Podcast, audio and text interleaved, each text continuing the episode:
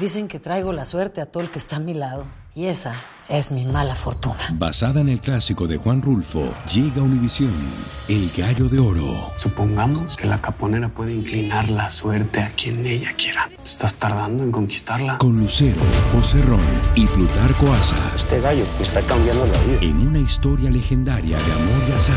No trates de cambiarme, no lo vas a lograr. El Gallo de Oro, gran estreno miércoles 8 de mayo a las 9 por Univisión.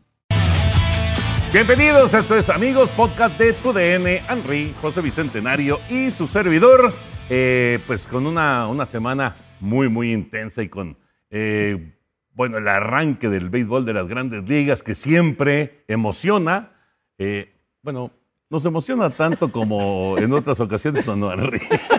Pues hay un sentimiento encontrado, ¿verdad? Como decirte, Toyo, lo saludo con mucho gusto. Pero bueno, eh, muy contentos efectivamente de que empiece el béisbol. Eh, empieza ya también próximamente la Liga Mexicana, que a través de tu DN vamos a tener partidos. eso, eso se los podemos confirmar. Eh, y bueno, esperando pronto regresar a Grandes Ligas. Pero pues el caso de Julio Urias, que se convierte en el decimosegundo pitcher mexicano que inicia un partido de, de- de día inaugural. Clayton Kershaw es el que tiene el récord de los Dodgers con nueve. Pero bueno, pues Kershaw, pues sabemos que no ha andado bien, en fin. Y Sí. pues es un honor más que, más que ganado para Julio, ¿no? ¿Qué pasó, mi querido Pepillo? Desde el 88, cuando Fernando abrió temporada con los Dodgers, que fue la temporada de la lesión. Sí, claro. La, la temporada en, en la que pues, cambió totalmente la, la- la carrera, el rumbo de la carrera de, de Valenzuela. Y que fueron campeones los Dodgers. Y fueron campeones los Dodgers, exactamente, y con la gran actuación de Hershiser, de Orel Hershiser.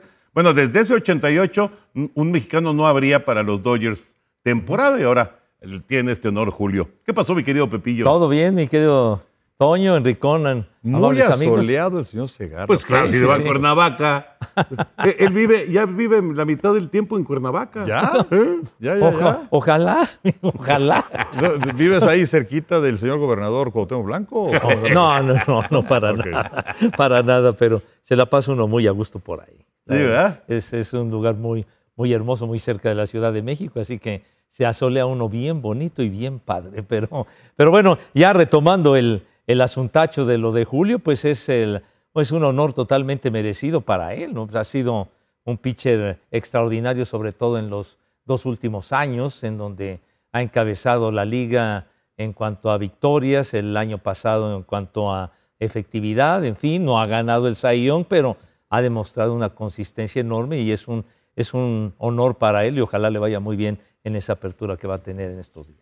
Oye, Henry, decías, eh, ¿cuántos mexicanos han iniciado? Eh, con él van a ser 12. 12. A ver, a ver si nos acordamos. Ajá. Obviamente es Valenzuela, Sí, por supuesto Teodoro Higuera, sí, Giovanni Gallardo, sí. tiene Oliver que estar Pérez. Oliver Pérez. Eh, ¿Quién más? ¿Quién más? Eh, Marco Estrada. Mar- ah, Marco. Estrada. Oye, ¿llegó a abrir Jorge de la Rosa? Con, Sí. Sí, sí, sí, con- Jorge con- de la Rosa. ajá, Van que, seis. Que tuvo muy buenos años con los Rockies de Por Colorado. supuesto, Ajá. por supuesto. De hecho, aquí tengo la lista para Van no seis. regarla. Vamos a la mitad, vamos a la mitad. Sí, ya dijeron Valenzuela, Sí. Gallardo, Sí. Higuera, Ajá, De la Rosa, sí. eh, Loaiza Estrada está. y Loaiza. Ajá. Ah, Loaiza no lo habíamos dicho. No, Ah, bueno. Loaiza, Es el Julio. séptimo. Ajá. Julio. Eh, ¿Quién más puede ser? ¿De qué equipo tú? em, Piratas de Pittsburgh. ¿Piratas de Pittsburgh? ¿Pancho Córdoba? ¿Sí? Mira. Iniciando Sí. temporada, Pancho. sí. Fíjate que aquí, aquí hay una cosa interesante. Ajá. porque hay uno de los Dodgers en esta lista que tengo, ¿Quién? el Rocket Valdés. El Rocket. Pero decías de Valenzuela. Sí. ¿Y, y- y el Rocket es después? Sí. Fíjate, yo, yo escuché el dato este de, que no, no había ah, iniciado ningún mexicano temporada después de, de Fernando, pero pues a lo mejor sí, a lo mejor el Rocket sí, ¿no? Eh, él yo creo que fue con los Rockies de Colorado, el otro. Con los Rockies de Colorado. Rodrigo López. Eh, bueno, Rodrigo también está en la lista, pero hay otro. Otro con los Rockies. Ah. ¿Quién sería Armando Reynoso? Armando Reynoso. Por supuesto, Y hermano. creo que ya están todos. Valenzuela, Gallardo, Rodrigo López, Teodoro Higuera, Oliver Pérez, Jorge La Rosa, eh, Pancho Córdoba, El Roquet Valdés, Armando Reynoso, Esteban Loaiza, Marco Estrada y Julio. Bueno, pues es. Ahora sí que se une a, a un este a un grupo muy Selecto, selecto, sí. muy, muy selecto, eh, este, este Julio Urias. Y, y yo creo que muy merecido, ¿no? Los últimos dos años han sido extraordinarios de Julio. Sí, y va a sí. enfrentar a los D-backs de Arizona y a este muchacho Galen, que me llamó la atención porque leyendo un poco en el USA Today de la temporada, ponen a Galen como el candidato para llevarse el Cy Young. Él, que, él quedó quinto lugar en la votación del año pasado. Ajá. Julio quedó en tercero increíblemente. Sí. O sea, creo que debe haber quedado segundo. Sí, sí, sí. Pero, pero Galen es un muy buen pitcher. Arizona, pues sabemos que es un equipo que no va a ningún lado y la división está durísima, con San Francisco, con los Dodgers, con los Padres. Pero de cualquier manera, eh, pues puede tener una, una buena temporada este muchacho. Pues a mí sí me llamó la atención porque, vamos, eh, cuando, cuando tú piensas en el Cy Young, difícilmente piensas en Galen, No, no, pero, pero por supuesto. pero eso dice ahí del USA Today, ¿no? Bueno, pero el- el- este serpentinero tiene cualidades muy, muy importantes, pero la cuestión es de que lo apoye, lo apoye su equipo, los, los diamantes que pues han estado naufragando de una manera muy importante desde hace ya varios años y pues vamos a ver si por lo pronto pueden tener una campaña ganadora, ya no digamos que lleguen al playoff ni nada, pero una campaña positiva. Y hablando acerca de, de esto, de los pronósticos que surgen, otra cosa que me llamó la atención, están poniendo a los guardianes de Cleveland como candidato a llegar a la Serie Mundial del lado de la Liga Americana. Pues llama la atención, eh, Francón ha hecho un gran trabajo el año pasado con un eh, grupo de muchos jóvenes. Sí. Llegaron lejos, ganaron la división. Pero eh, pues eh, sí, sí me llama la atención esto porque siempre está esperando que los Yankees hagan algo importante. Claro, claro. Que los Astros de Houston, que se mantiene justamente este equipo pues, campeón el año pasado, poderoso, aunque ya no va a estar Justin Verlander. Eh, iban a perder los dos primeros meses de la temporada a José Altuve por la fractura que sufrió en el pulgar en el Clásico Mundial de Béisbol. Pero me sorprende mucho, me sorprende mucho que coloquen a los guardianes ahí. Pepillo debe tener alguna información exclusiva porque como su hijo le va a, a los guardianes, ¿le sigue yendo a, a Cleveland o no? No, sí le sigue yendo. Porque sí, sé que le afectó que le quitaron No, lo de pero, indios de pero Cleveland. ¿no? muchísimo, porque pues él eh, siempre ha sido fan desde que era niño de los indios de Cleveland. Le nació la, la afición por ese equipo, pero lamentó muchísimo el cambio de nombre. Entonces todavía, digamos, se sigue poniendo su chamarra y todo lo que tiene con, ah, con el logotipo de, de los indios de Cleveland. Lamentó Bueno, mucho. Ni modo que lo tirara a la basura. No, no, no, pero, pero digamos, guardando ese recuerdo de cómo se hizo aficionado, lamentó mucho, eh, no, no, no, ha- hace poco que murió este hombre que tocaba el tambor ahí en la... Ajá, fondo En el estadio municipal, ¿no? Sí, Sí, que estaba en la parte de Astaré, En la- se apellidaba Adams, si no me, me, me equivoco. parece que sí, que se ponía en el fondo del center Sí, field. sí. y- y- Solo, además. Sí, taca, Estaba taca, taca, taca, taca, taca, taca, y era, era un emblemático de los indios de Cleveland. Pero pues ahora yo pensé que se iba, se iba a alejar del equipo, pero a final de cuentas yo creo que, que le gana la, la afición porque sí se sigue eh, conectando y viendo y en el teléfono y cómo va la cosa y, y que a quién firmaron y cómo van, etcétera. Y sí se, sí se entusiasmó mucho con lo que hicieron la temporada anterior y sobre todo que pues le dieron una buena batalla a los Yankees, aunque los Yankees los dejaron fuera. Pero sí, eh, digo, realmente es, es extraño. Eh, claro, cuando se hace un, un pronóstico, pues muchas veces eh, se trata de evitar la lógica, ¿no? La lógica completa. Y entonces como que le buscan ahí para ver qué pueden encontrar este, que, que- que llame la atención.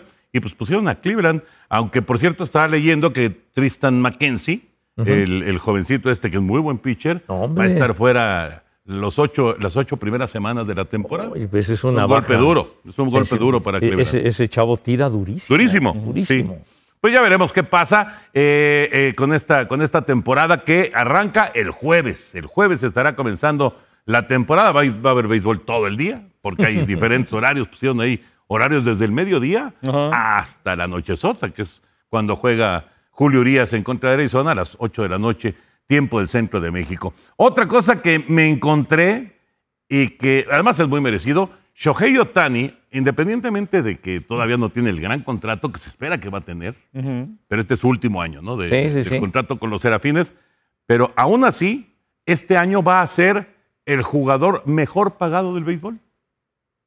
Sí, porque eh, leí esto que iba a recibir 65 millones de dólares. Correcto.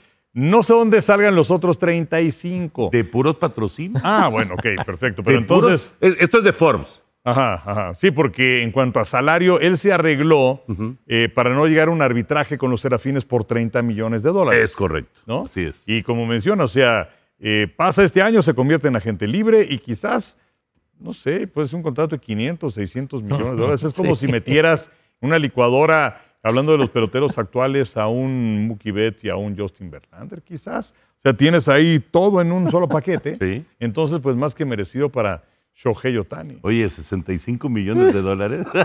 No, ¿Qué va? No, y después de lo que acaba de hacer en No, el no, Clásico no, Mundial. qué bárbaro, ¿no? No, la, la verdad, el tipo es un fenómeno desde, desde que llegó, ya fue novato del año, ya fue el más valioso. Y sí, como decías, Toño, lo que, lo que hizo en el, en el Clásico Mundial, él fue el que empezó la debacle de México en la derrota esa tan, tan dolorosa. Y cerró el juego contra Estados Unidos, la final. Exacto, nunca había tenido un salvamento, nunca. Ni siquiera cuando jugaba en Japón había salvado un juego y sin embargo entró en el momento clave, logró la victoria para Japón y además terminó dándole barranca a su cuate Mike Trout. Ni más ni menos. Ahí se acabó. Al todo. mismísimo Trout y así terminó el juego. que, que de Mike Trout, vamos a pensar, o sea, un gran pelotero durante mucho tiempo considerado el mejor de grandes ligas. Sí, el mejor pagado, un contrato de más de 400 millones de dólares, pero que no ha tenido ese momento, ¿no? Porque pues Serafín es un equipo muy malo, que hace mil años que no entra a la postemporada. Obviamente no ha estado en una serie mundial. Entonces era el momento de Mike Trout. Ujú. Sin embargo, pues lo poncha con un slider espectacular. Sí, no. Shohei Otani y se acabó auténticamente la historia. Oigan, y hablando de sliders espectaculares, Sergio Romo se despidió. Sí. Se despidió en el juego de pretemporada. En esta semana estuvo ahí en, en San Francisco con los gigantes, lo firmaron para estar en, en ese último juego, en el juego de, de despedida. Eh, no sacó un out, pero bueno, independientemente de eso, eso no importa. Eso no importa. La verdad es que la gente se le entregó y estamos hablando de peloteros mexicanos o de origen mexicano, pues en el número uno en series mundiales. Tres series mundiales ganadas, 2010, 2012, 2014. Realmente extraordinario, ¿no? Extraordinario lo que hizo Sergio Romo. No se le reconoce tanto como, como realmente llegó a conseguir con San Francisco. Sí, como preparador, como cerrador, eh, seis apariciones en Serie Mundial y su efectividad 0.00. O sea, espectacular Sergio Romo en ese departamento.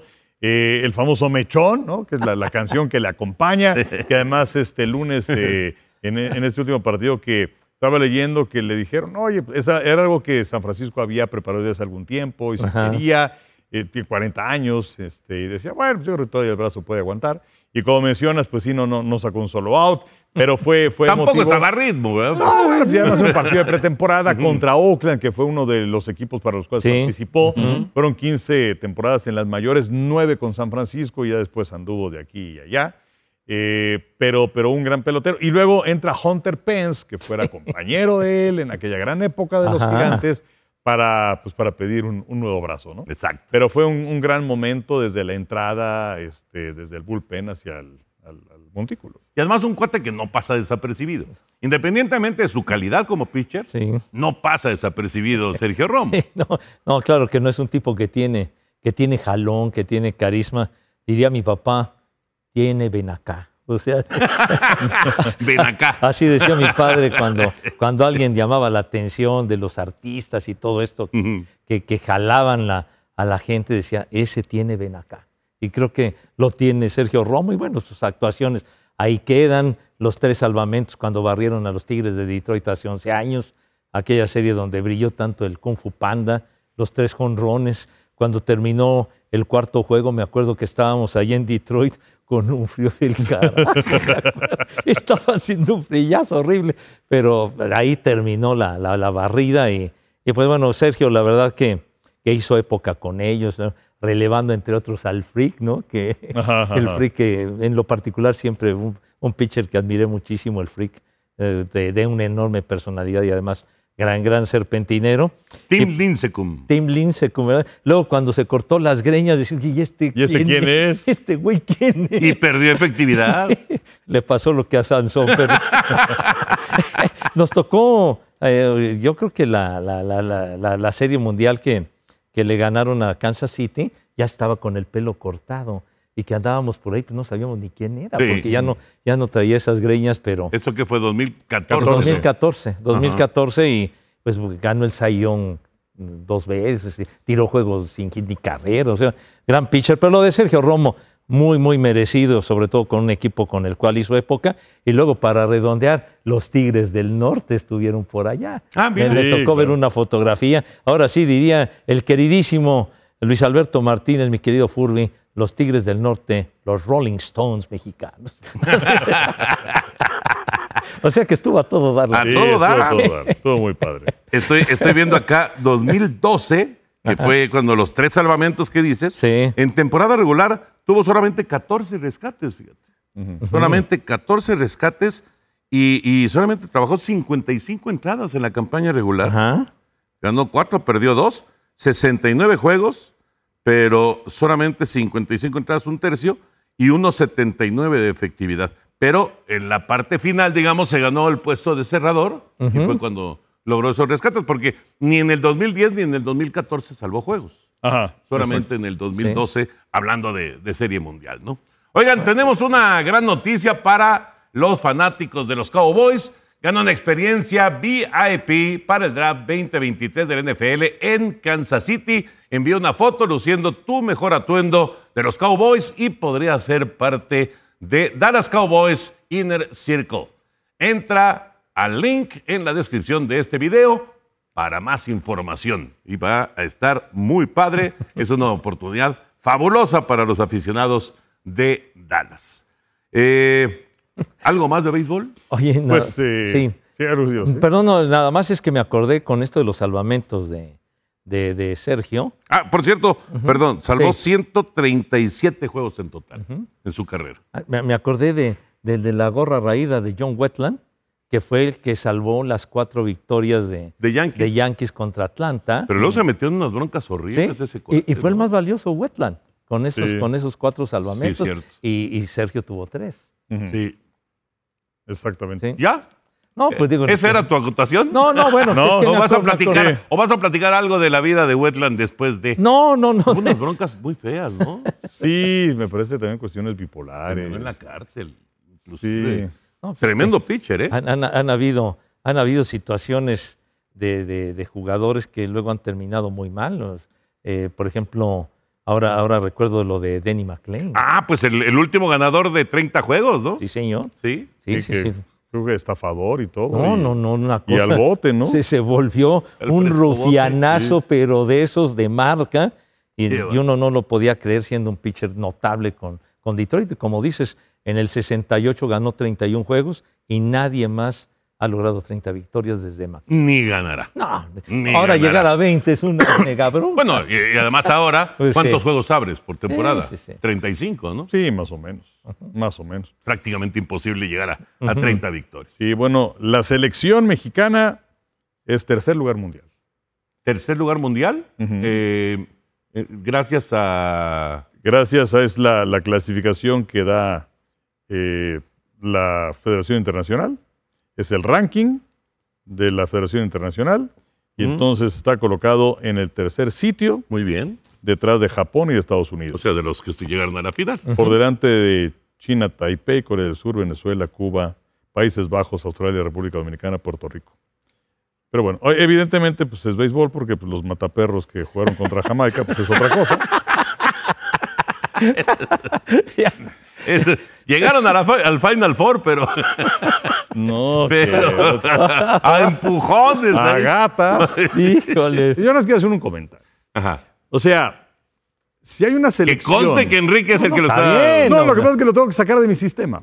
O sea, si hay una selección que recibe todo el apoyo de los medios Sí. y todo el apoyo de la gente, son estos mediocres.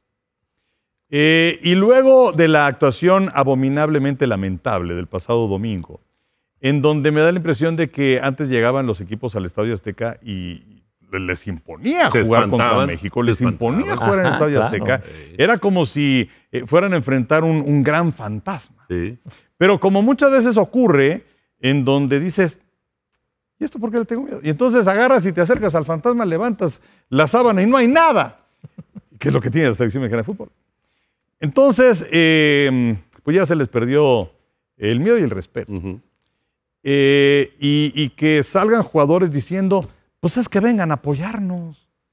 O sea, ¿cuánto tiempo se les ha apoyado? ¿Cuánta gente vende hasta lo que no tiene para poder ir a un mundial de fútbol para estar con Es ellos? Y que se quejen de que no hay apoyo, a mí francamente me indigna.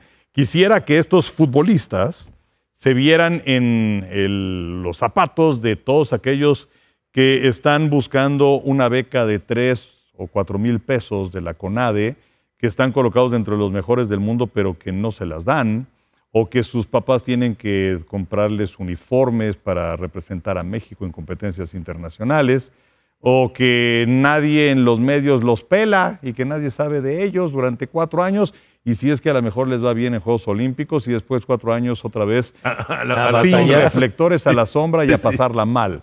Entonces, que estos futbolistas eh, se pongan en esos zapatos. Fíjate que, eh, y, y estás eh, evidentemente to- tocando un tema que, que brincó con los abucheos, ¿no? Los abucheos a, a Ochoa y a Sánchez y a, a Lainez y a, y a que- Raúl que lo de. Ochoa, debo decirlo, no lo entiendo. ¿eh? No, no. no, Porque sí ha habido un futbolista eh, importante y gracias a él México ha hecho muchas cosas en los mundiales, es a Ochoa. Sí, hay, hay- hay varias teorías, ¿no? Una de las teorías es que eh, la mayoría de la gente que estaba en el Estadio Azteca el domingo estaba, eh, era americanista y que no le perdonan que no se haya quedado en el América. Esa es una de las Bueno, ¿y teorías. qué les importa? bueno, bueno, yo no O sea, sé. No, no, no, o sea, la, gente que estaba en la tribuna que le va a la América decide tomar una decisión de vida y en su familia lo abuchean.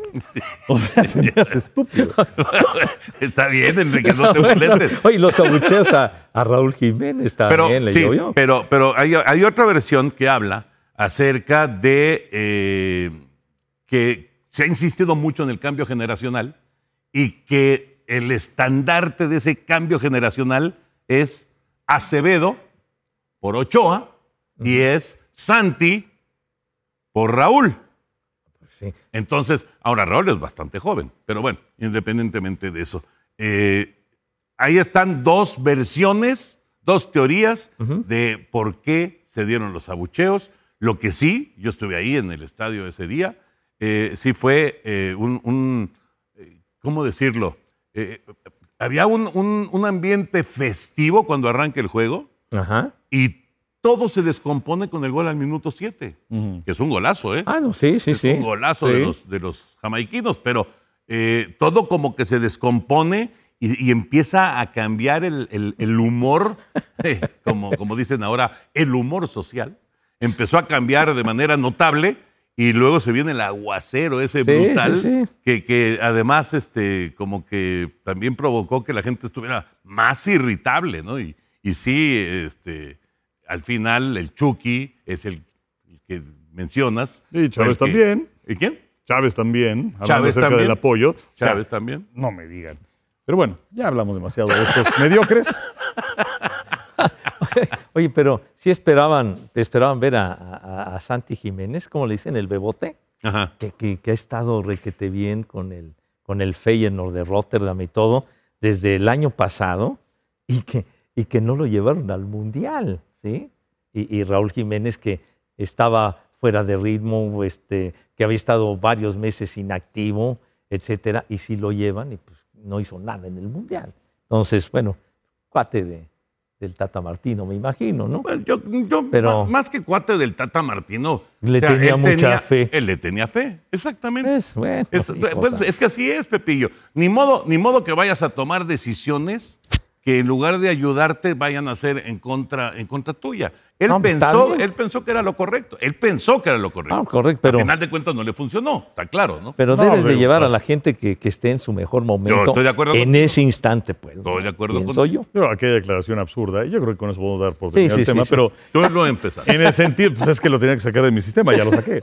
Este, pero que, que no lo iba a llevar, que porque, bueno, metía muchos goles, pero jugando pocos minutos. Sí, sí, sí, sí. Eso sí es una barbaridad. Es una. Eso sí es, Es una, una. barbaridad. Mejor abramos el baúl. Sí. Eh, y, y luego hablamos de la NFL, que hay muchas cosas. ¿Dónde está Chava? Chava está en la. ¿Qué Es que con- desde que estamos en el estudio. Puta. Oye, que por cierto, hay que hablar de Chabelo. Sí, por Henry, supuesto. por supuesto que vamos a hablar de Chabelo. Sí, porque aquí, Ah, en este espacio, aunque bueno, Gracias, ya cambió la configuración con el temblor de 85 que desapareció el estudio ya como tal, pero ah, eh, en este sitio era donde se hacía en familia con Chabelo. Ya después lo hicieron después del temblor en San Ángel muchos años. Sí. Pero acá se hacía en familia. ¿verdad? Aquí surgió en el 68. Sí, 67. 67. Imagínate cuánta- cuántas cosas se vivieron. No quiero decir en estas paredes porque ya lo hicieron más, mucho más cortito, ¿no? Pero en este lugar, cuántas cosas se vivieron. Increíble. Pues sí, las increíble. vibras de, de tanta gente que hizo grande la televisión en México. Y dentro de 50 años van a decir los que estén aquí sentados, y aquí estuvo Pepe Segarra. José Ahí, Bicentenario ahí. abría aquí su baúl. Exacto. Es más, hay que ponerle una, hay que ponerle una Charros. tache ahí, un, un tache ahí en el piso. Ya, ya, por favor, no sean mamucos. Pepe Segarra was here. Ya, ya, francamente. ¿Qué se trae charros, hombre? José Bicentenario estuvo aquí. Exacto. Ahora no es a dejar una marca. No, no, como los que van a los mundiales. Aquel en Francia. O, ¿no? o Qué como bonito. dejaba su marca el, el mago Septién, si tenías la mala fortuna de sentarte. ¿Era, ¿Era del lado derecho? Sí, ¿verdad? De la mesa. No, el mago. El, el mago Ajá, lado del lado izquierdo. Ah, del lado izquierdo. Lado izquierdo siempre. Ok, que luego entraba uno ahí de, de suplencias, entonces te tocaba pues donde te tocara. Pero este, el mago Septién tenía la particularidad de mascar chicle. Y entonces, o sea, no eran las escenografías de ahora, era un panel azul y el escritorio en tres tablas y órale, ¿no? Y entonces, este, si tenías la mala fortuna de sentarte del lado izquierdo y el mago, pues digamos que estu- estuviera fresco el chicle, este, de uno o dos días, y subías el pantalón. A mí me tocó una o dos veces, chin el mago, el chiclote en el pantalón. Dejó su recuerdito. Sí, no, no, no. Y luego quitarle un, Sí, sí, ¿verdad? sí, sí, sí, era, estaba cañón. Además de los desagradables. Sí, no, no, bueno, bueno. Este, entonces espero que, que no dejes ninguna marca No, desagradable. No, yo, no, yo no masco chicle. o sea que- no, de, de eso pueden estar seguros. O, Sí, sí, sí. o hacerle como el este festejo este corriente del Henry Martín de Eso fue, eso fue lo que pensó Pepillo. No, no, ¿qué eso pasó? Fue, No, yo- dejar dijiste ahí. de mundiales. ¿Recordaste mundiales? Ah, sí, sí, sí. Y la, y la famosa flamita aquella. La, la- la la lámpara botillo, vale madre. Pepillo, por favor, abre, abre el baúl. ya, ah, ya luego- se luego- descontroló eso. ah, luego seguimos platicando de Chávez. Bueno, hoy, hoy me permití traer un, ¿No trajiste la- lo del El- juego? El, el, el juego. Ah, bueno, lo, lo traigo la próxima la semana que entra, Dios, para darle un poquito de variedad. Sí, ¿no? sí, sí. La Sí. próxima semana traigo el Triviagol para que sigamos con las preguntas. Hoy me permití traer un, algo pues muy significativo, por lo menos para mí. Este librito. Este librito. No manches, ¿de cuántas broncas? ¿De cuántas broncas nos sacó Miren.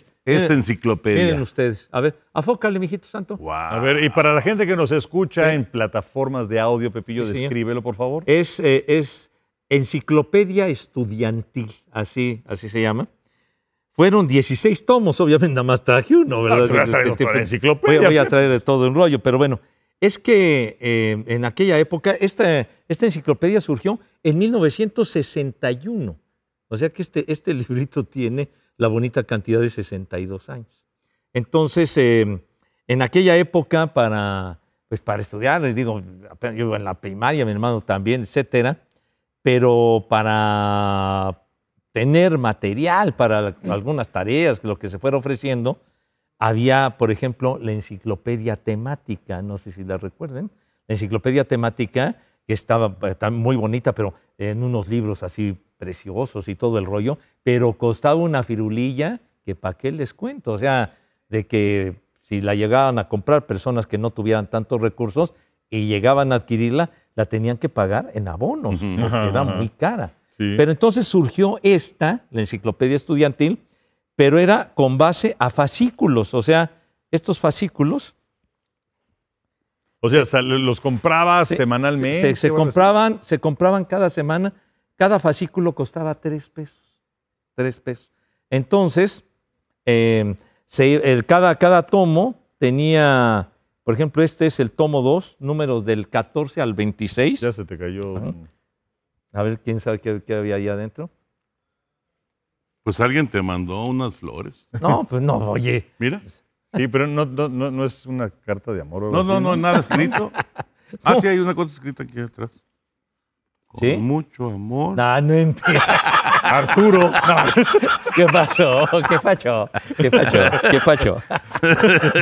No, no, no, rescaté esto, pero, pero bueno, aquí, por ejemplo, mira, por ejemplo, este, es- eh, este está suelto si, si, lo quieren, si lo quieren ver.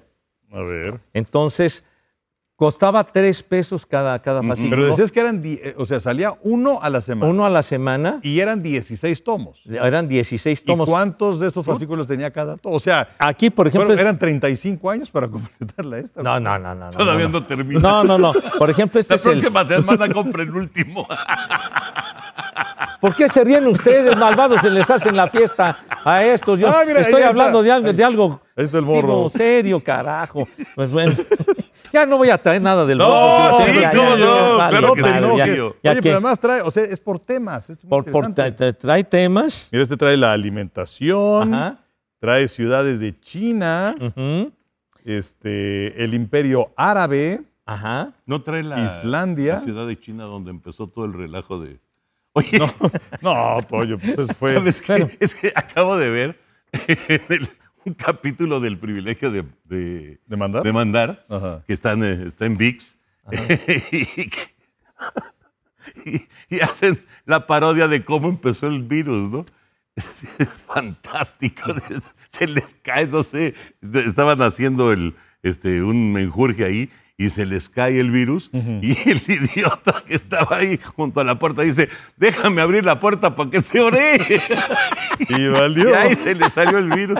Muy bueno el privilegio de mandar, no se lo pierdan en VIX. Buenísimo. Oye, el aparato urinario, al- aleaciones metálicas, Atanasio Girardot, Ajá. la historia de Canadá. Esto me recuerda cuando, cuando yo iba a la escuela, es que cómo ha cambiado todo esto, porque cuando yo iba a la escuela eran, de México eran 29 estados, dos territorios Así es. y un distrito Sí, federal, señor, ¿no? efectivamente. Digo, cada, cada tomo tenía 13, 14 números y entonces cuando se completaba, digamos, esa cifra, se vendían en, en los puestos de periódicos. Eh, Esto- es lo que te iba a decir. Sí. Era en, en de en puestos de- donde lo En comprabas. puestos de periódicos, mi papá los compraba. Si ibas a comprar el Archie. El- sí, pues todos esos, el Chanoc, el, El- todos el. Chanoc. El Chanoc era buenísimo, una verdadera joya el Chanoc. Y entonces, ya que, que se completaba ese número de, de- de fascículos, vendían en los puestos de periódicos las, eh, Las eh, pastas. las pastas que costaban cuatro pesos. La- estas pastas costaban cuatro pesos. Y entonces ya, ya uno se encargaba, digamos, de encuadernarla con, con, eh, con base en, eh, en estos como alambritos y todo este rollo que pues ya valieron queso. Pero pues bueno, entonces es, esto era a lo que uno recurría y era, y era, era una enciclopedia que pues sí ayudaba mucho. ¿Cómo se llama la enciclopedia económica. que comprabas? ¿La que dijiste? La temática. La temática. La enciclopedia, Exactamente. unos libros hermosos. Muy parecida a esta. Bueno, ¿no? esto, es, esto es una enciclopedia, digamos, eh, a nivel popular, ¿no? Sí, sí. Que lo podía uno adquirir y que no costaba tanto, ¿no? Pero los Sí, pero libros ¿cuánto aquellos... tardabas en tener? Es que estoy sacando los cálculos porque si eran más o menos 14 fascículos por Ajá. 16 tomos Ajá. y cada fascículo era semanal. Ujú. Cada semana. Entonces son 224 semanas. Si lo divides entre 52 son 4 años. Cuatro años. Ujú. 4.3 años. Sí. Y, y- y en mi casa, que es la de ustedes, están los 16 tomos de esta, de esta enciclopedia. Pues eso es consistencia. Sí, Pues sí, eso es consistencia. No, no, mi papá no fallaba, ya, ya tenía encargado con alguien de un puesto de periódicos o se lo llevaban. Cada, cada semana no fallaba el fascículo de sus tres varos y se iban juntando y los iba poniendo, los iba poniendo y pues servían como, un- como una referencia, ¿no? De, de tener algo así. Ahora ya nada más sabes el teléfono y ya tienes todo, ¿no? Sí, Pero, sí, sí, sí. pero con esto pues les estoy hablando de algo que, que se presentó hace 62 años. Ahora, la neta, la neta, la neta. Pepillo. ¿Alguna vez abriste uno de estos para realmente hacer algo en la escuela? ¿Alguna vez? Sí, Sí, alguna sí, sí. vez. Pues sí. Sí, no, mi favor, ¿para qué, le- ¿para qué traje esto para No, estos bueno. güeyes? No, no lo utilizo. No, no, no. Bueno, lo que pasa es Ah, que sí, sí, sí. una cosa es hacerle así. Mira, aquí está Wuhan. Ah, aquí está Wuhan, precisamente. Ah, sí. Y mira, por ejemplo, dice aquí índice por materias del tomo 2 y por ejemplo tiene anatomía, fisiología y biología, arte y arquitectura, biografías y una gran cantidad de personajes eh, en cuanto a las biografías, ¿no? Ramón López Velarde, Abraham Lincoln, Manuel M. Ponce, por ejemplo, Robespierre, George Bernard Shaw, etcétera, economía, geografía, taca, taca, y entonces, y ahí te indican la, la página y el, Y el fascículo. Para que la, la bronca es que si tenías que hacer una tarea de Abraham Lincoln, Ajá. Pues a lo mejor este, buscas acá. No, pues sale dentro de tres semanas el fascículo. Pues ahí sí valía. madre, sí. No, bueno, ahí- ahí- ahí la- la- la- las pastas las conseguías hasta que llegabas el- al número de que salieron los que primeros no tres. Y ya se podía complementar. que exactamente, entonces ya venía el, el orden, ¿no? Pero bueno. Muy bien, entonces-. En 1927 las tres ciudades fueron administrativamente refun- refundidas en una, denominada Wuhan. Eran tres ciudades. Mira. Y la volvieron una, Wuhan, en el 27. Era, era una alternativa, digamos, pues para poder ayudarte. O... Que vale madre que haya encontrado Sí, Wuhan, exacto. ¿verdad? No, no, no, sí está bien. O sea, está uno leyendo sobre Wuhan, de donde surgió la cuestión del COVID y todo esto. Y, Siempre me están incriminando los caballeros. No, No, Pepillo, Pepillo. ¿cómo crees? Pero, Qué padre, Pepe. Qué padre, qué, pues, qué- qué buenos recuerdos. No, pues es. Trae muchos recuerdos. recuerdos. Yo creo Pero que. trae tu triviagol la próxima semana. Nos divertimos más. quieren seguir siendo ignorantes enciclopédicos aquí los caballeros. Está bien, está bien. Traeré el triviagol. Hago la promesa de que la próxima semana traigo el triviagol. ahorita que dijiste ignorantes enciclopédicos, me acordé de un amigo Ajá. que a una de sus hijas, y la puso frente a la biblioteca donde estaban todas las enciclopedias y todo esto, y le dijo, mira, todo esto es lo que ignoras. Me hubiera grabado. Pues sí. Pero, nosotros teníamos una, no sé si se acuerdan, El Tesoro de la Juventud. Ah, era famosísimo. Y otra que era el monitor, que, que alguna ocasión este, que fui a San Ángel a hacer algo de una colaboración para algún programa de no sé qué. Este, ahí estaba, pero pues era nada más estaban las pastas, o sea, pero parecía como un librero. Ajá. Y entonces ya, o sea, como hay gente que, que se quiere dar así de ínfulas y no sé qué tanto, que no leen nada, pero que en su casa necesito un metro y medio de libros. Y entonces, pues ya, compran ya. De lo que sea. De lo que sea, necesito un metro y medio. O los, y o ya. los famosos libros esos de pasta dura que pones de adorno en, este, en la sala. Ándale, ándale, exacto, exacto. Mucha los, cultura. Los, los viñedos, los viñedos más hermosos de México. Sí, sí, sí. Hay un amigo, hay un amigo que le, le fascinan, este Gabriel Gazden, le fascinan lo- lo- lo- toda la cuestión del vino y, y se fue metiendo, eh, bueno, con permiso, obviamente, en, en, los eh, lugares que, que tienen, este, no sé cómo les llaman, cuando tienen su, este, ay, ¿cómo se llama? Cuando Pues donde tienes el no- vino. Este, una. ¿Barricas o...? No, no, este, una, Una, cava. su cava. Ah, su cava. La cava, exactamente, Chavita. La cava, las cavas más espectaculares que hay en México. Y entonces de eso hizo el libro. Y la verdad está muy padre. Está muy padre, pero es de esos libros que pones ahí.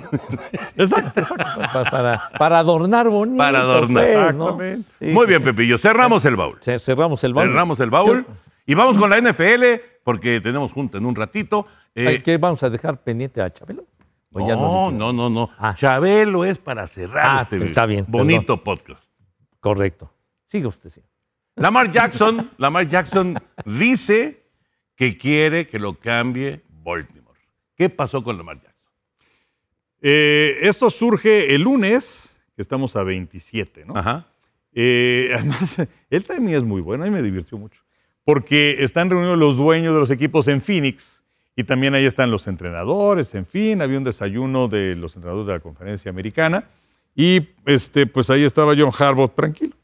Y de pronto explota la bomba porque Lamar Jackson pone en sus redes sociales que desde el 2 de marzo le había solicitado a la gente de los Cuervos que lo cambiaran. Eh, y, y Lamar Jackson, pues hemos platicado aquí que no tiene un agente. Y esta es la chamba que regularmente hace un agente. O sea, el, oye, pues vamos a filtrar esto, aunque no sea cierto, pero pa- para generar eh, inestabilidad y también que se pueda abrir la, la posibilidad de algún mercado, porque llama la atención que hasta ahora no haya un mercado para Lamar Jackson. Además, varios equipos dijeron inmediatamente, a mí no me interesa, lo cual también pues, hizo pensar que pues, habían cuestiones de colusión y todo esto.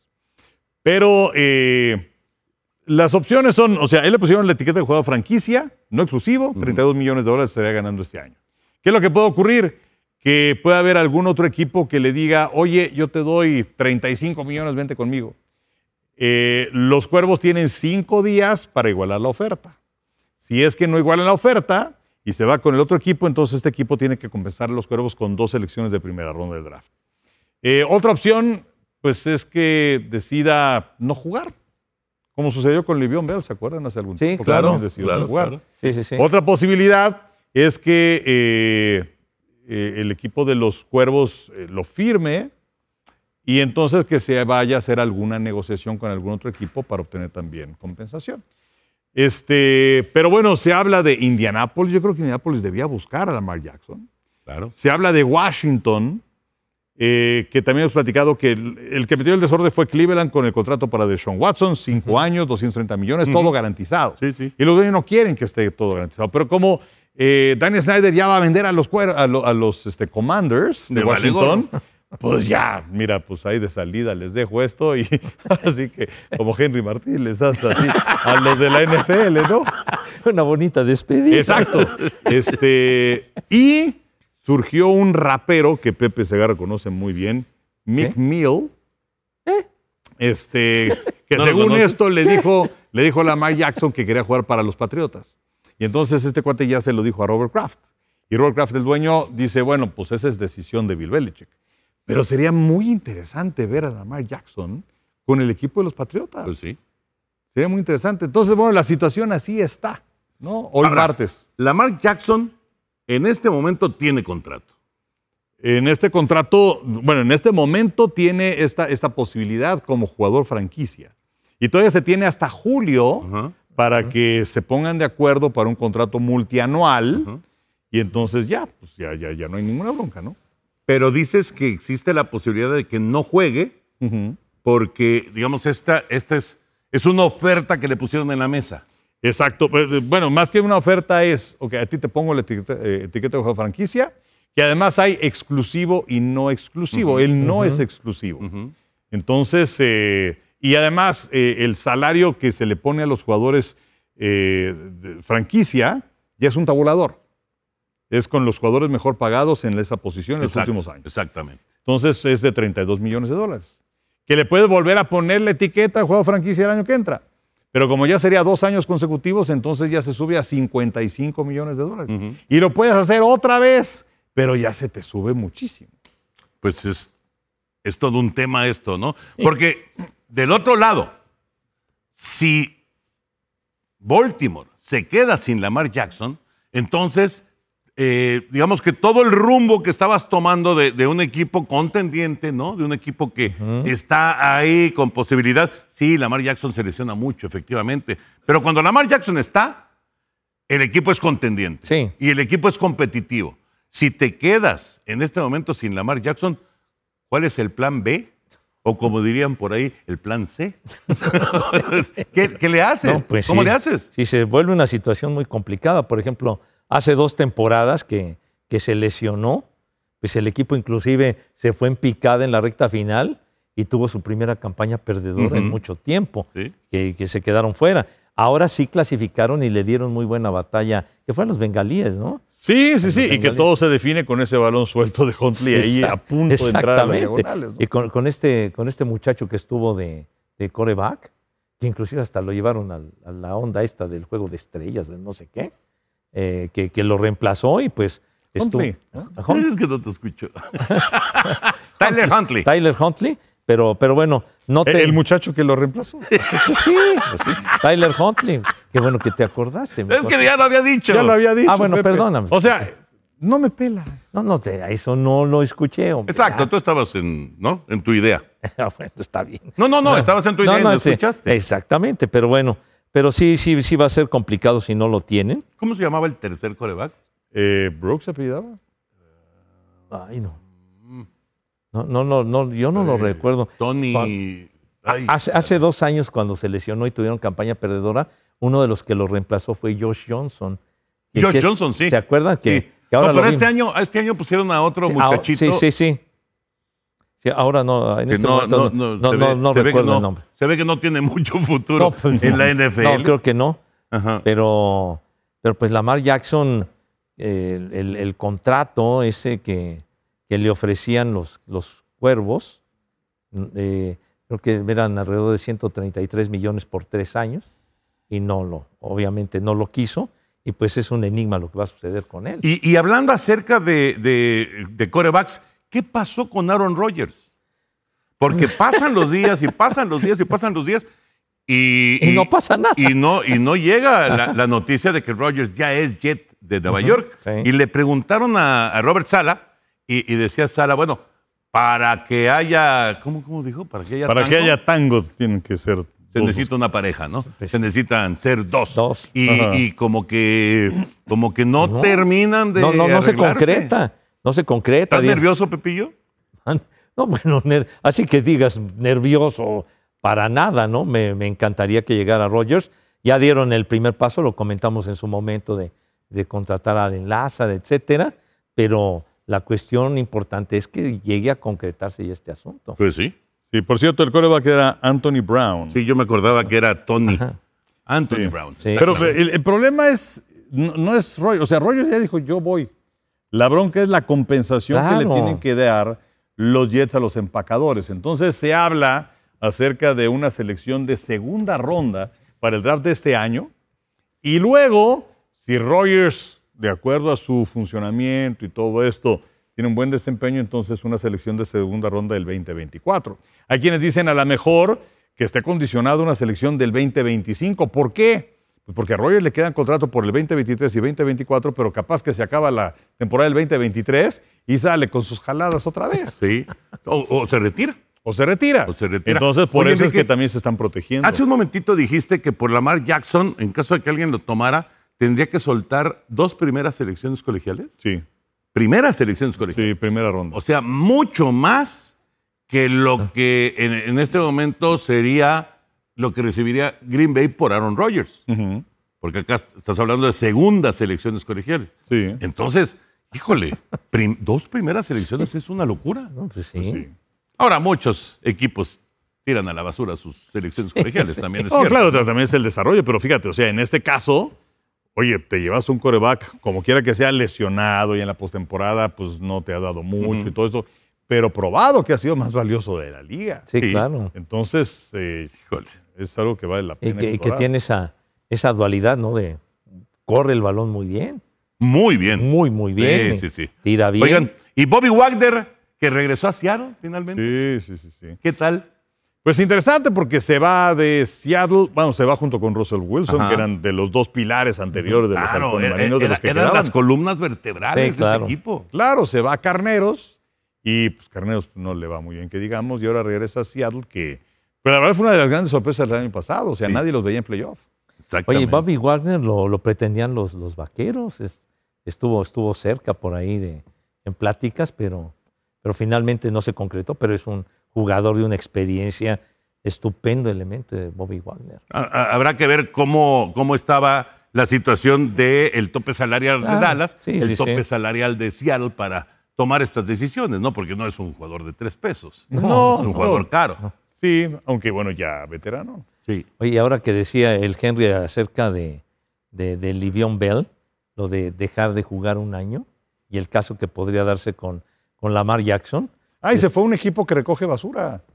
Ah, pero fue a los Jets. Inmediatamente la pedrada del caballero. ¿En cuánto se recoge vaso? Híjole, qué gacho.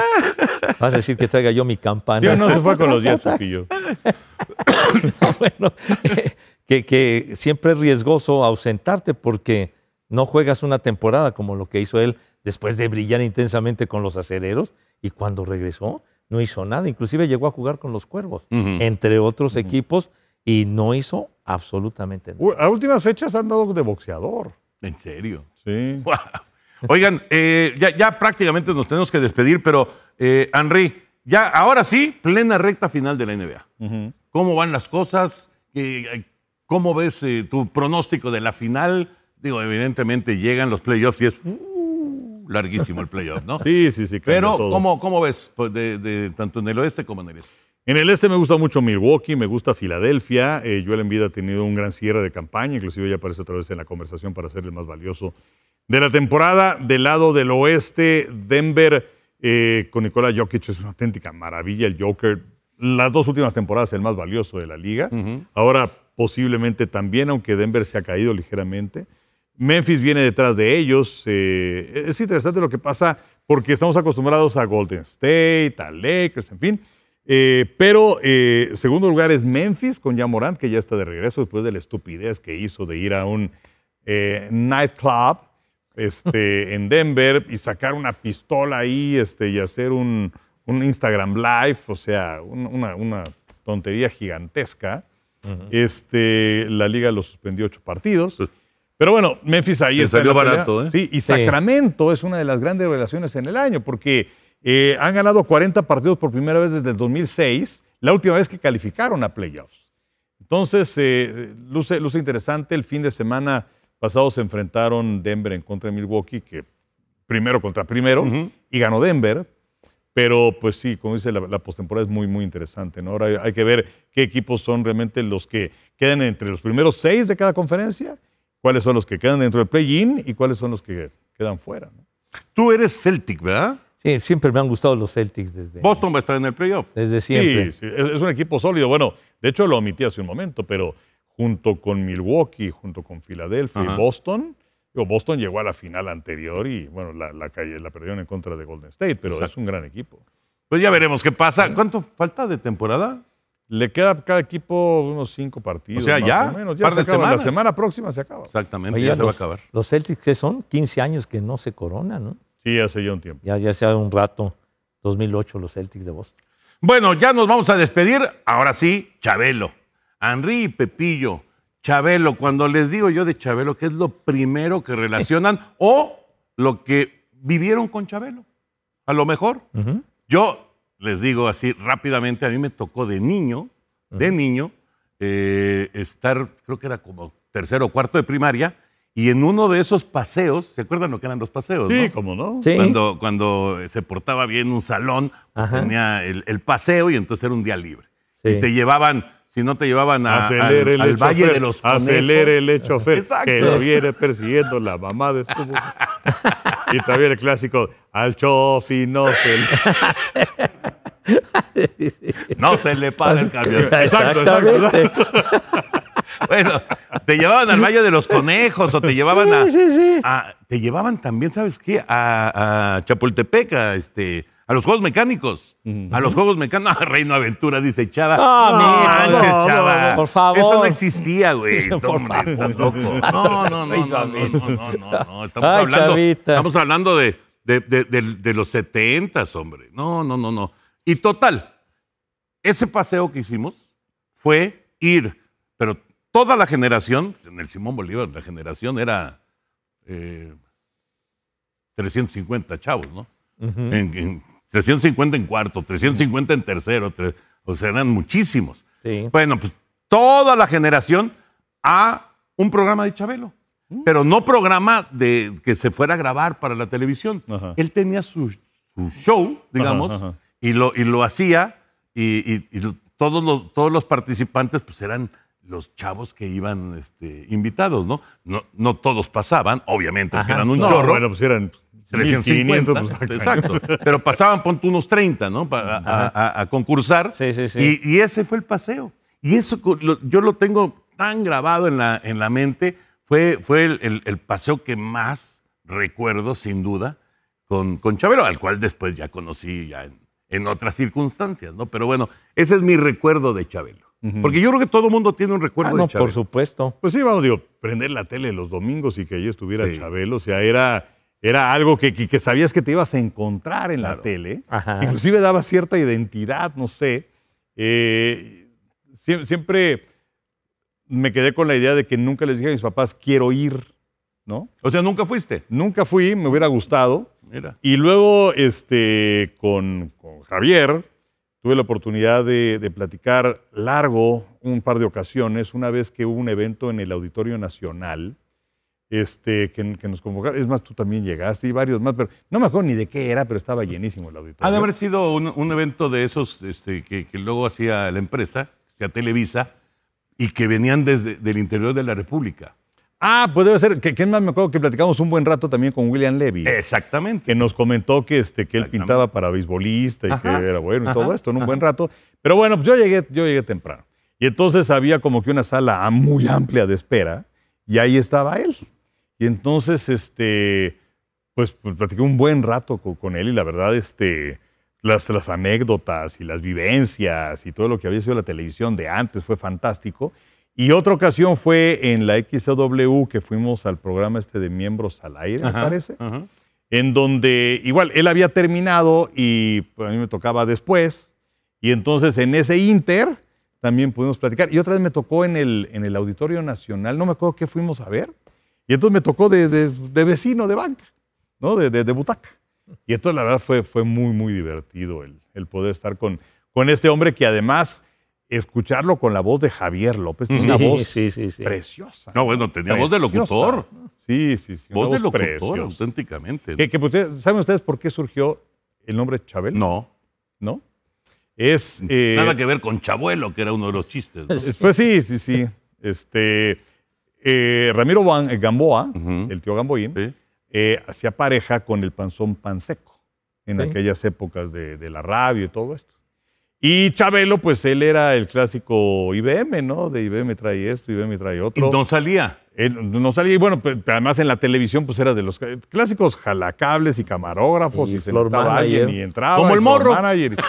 que además ahorita le voy a pedir al morro que pase. Pero bueno, el caso es que este, mm, eh, necesitaban para un chiste eh, que, que la iba a hacer de papá Gamboa, necesitaban a un niño. Ah. Y entonces abrieron un libro, el libro de chistes, y en el chiste el niño se llamaba Chabelo. Y entonces, bueno, pues ya le, le- le llamaron a Javier para que hiciera el papel de- del niño, y luego pues, le fue bien, entonces dos, tres días después otra, otro chiste, y pues otra vez con Chabelo, y Ramiro Gamboa y Chabelo hicieron pareja durante un tiempo. Mucho tiempo, sí, ¿No? claro. Este, y por, por eso es que surge el nombre de Chabelo. Chabelo. Es por el libro de, de- Sí. de- de chistes. Increíble. Se lo encontró en un libro No, auténticamente. pero lo, lo- lo que es el destino. ¿no? Sí. El destino de una persona. Yo, por ejemplo, eh, lo- lo prim- la primera referencia que, que me acuerdo de Chabelo fue a principios de los años 60. Eh, por ahí del 61, 62, de, de lo del libro este, de la enciclopedia y todo aquello. Me acuerdo que había un programa en el Canal 5 que me tocó ver, porque no me lo platican, me tocó verlo, eh, con Ramiro Gamboa, con el tío Gamboín, cuando se acercaba la, la Navidad y todo esto, los Reyes, etcétera. Y me acuerdo que el programa se llamaba Los Juguelotes de Gamboín. Entonces tenían un- varios paneles. ¿Los qué? Los Juguelo- juguelotes. Juguelotes. O sea, era un lote de juguetes, Ajá, pues. ajá. Entonces, el, el juguelote número uno. Aquí tiene estos carros de fricción, esta, esta, ta, ta, ta, ta, ta. El dos, ta, ta, ta, ta, ta. Y entonces uno, pues, de niño, en aquella época lo veías, ay, no, pues a ver qué le voy a pedir a los Reyes Magos, al Santa Claus, etcétera, etcétera. Como el Arcón W. Ándale. Entonces, veías esos programas, obviamente estamos hablando de principios de los años 60, blanco y negro, obviamente, y que me tocó verlos, ¿no?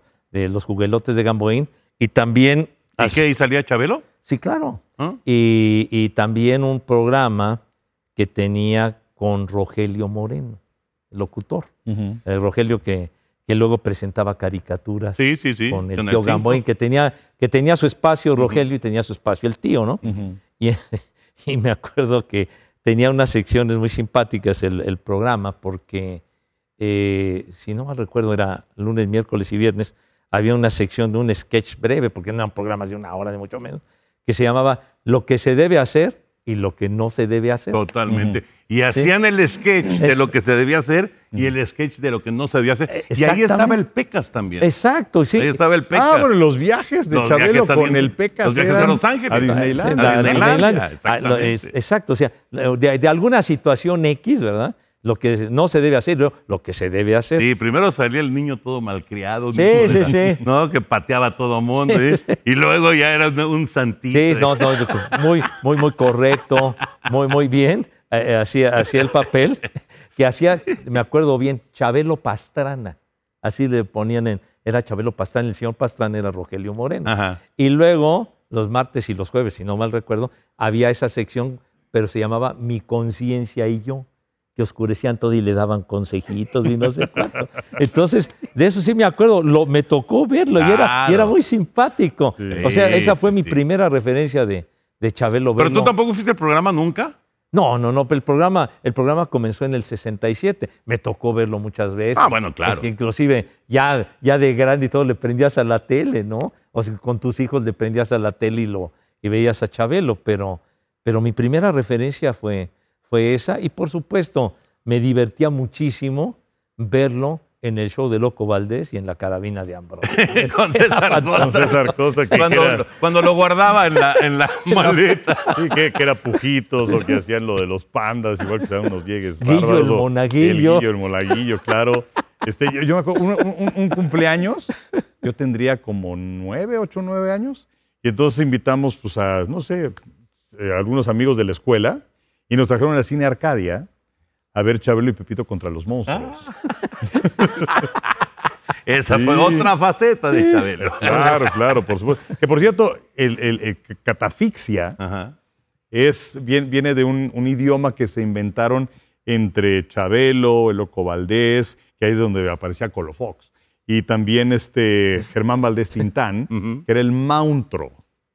Y entonces, o sea, te contaba Chabelo que, que empezaban a decir pues, estupideces. Y, pero con el paso del tiempo, con esa, se entendían. Y entonces es donde surge el mauntro Ajá. y es donde aparece la palabra catafixia. Catafixia. Sí. Y se volvió famosísima. Sí, sí, sí, que decía. Chabelo que era el jugar un poquito con, con la, La avaricia. la avaricia, exactamente. Sí, La sí, avaricia sí, de la sí. gente. Exactamente. Oye, el mercado de lágrimas con Alejandro Suárez Sí, era una joya. maravilloso. de, la sopa está fría. Ay, Pero bueno, qué yo- tragedia. ya nos tenemos. Ya, ya nos tenemos que, nada más, este, morro, ven para acá. ¿Ya, ya vamos a despedir o vas a hacer No, tu ya, no. Ya, ya, ya, ya. Ya. Ah, ven. Pásale, mijito. Vente, Por morro. favor, morro. eh, eh, es nuestro compañero aquí en. Televisa. no, Ah, salió, que hombre. canta y que, bueno, es una auténtica figura. Eh, lleva mil años aquí trabajando con nosotros. Pasa. Pero además, imita a Chabelo. Imita a Chabelo. sí Entonces, eh, si te parece, Toño, podemos pedirle al morro en esta ocasión y como homenaje a Chabelo, que despide el programa como lo hubiera hecho Chabelo. Venga. Un saludo a todos mis cuates y cuatitas. ¡Vamos! Francamente esperaba más del morro, pero bueno. No, muy bien, muy bien, Sí, que morro. te extendieras más, mijito. Pero le sale re bien, qué bárbaro. Sí, sí, sí. Henry, vámonos. Vámonos. Un placer. José Bicentenario. Gracias por acompañarnos. Esto fue Amigos Podcast de TUDN. Nos saludamos la próxima semana.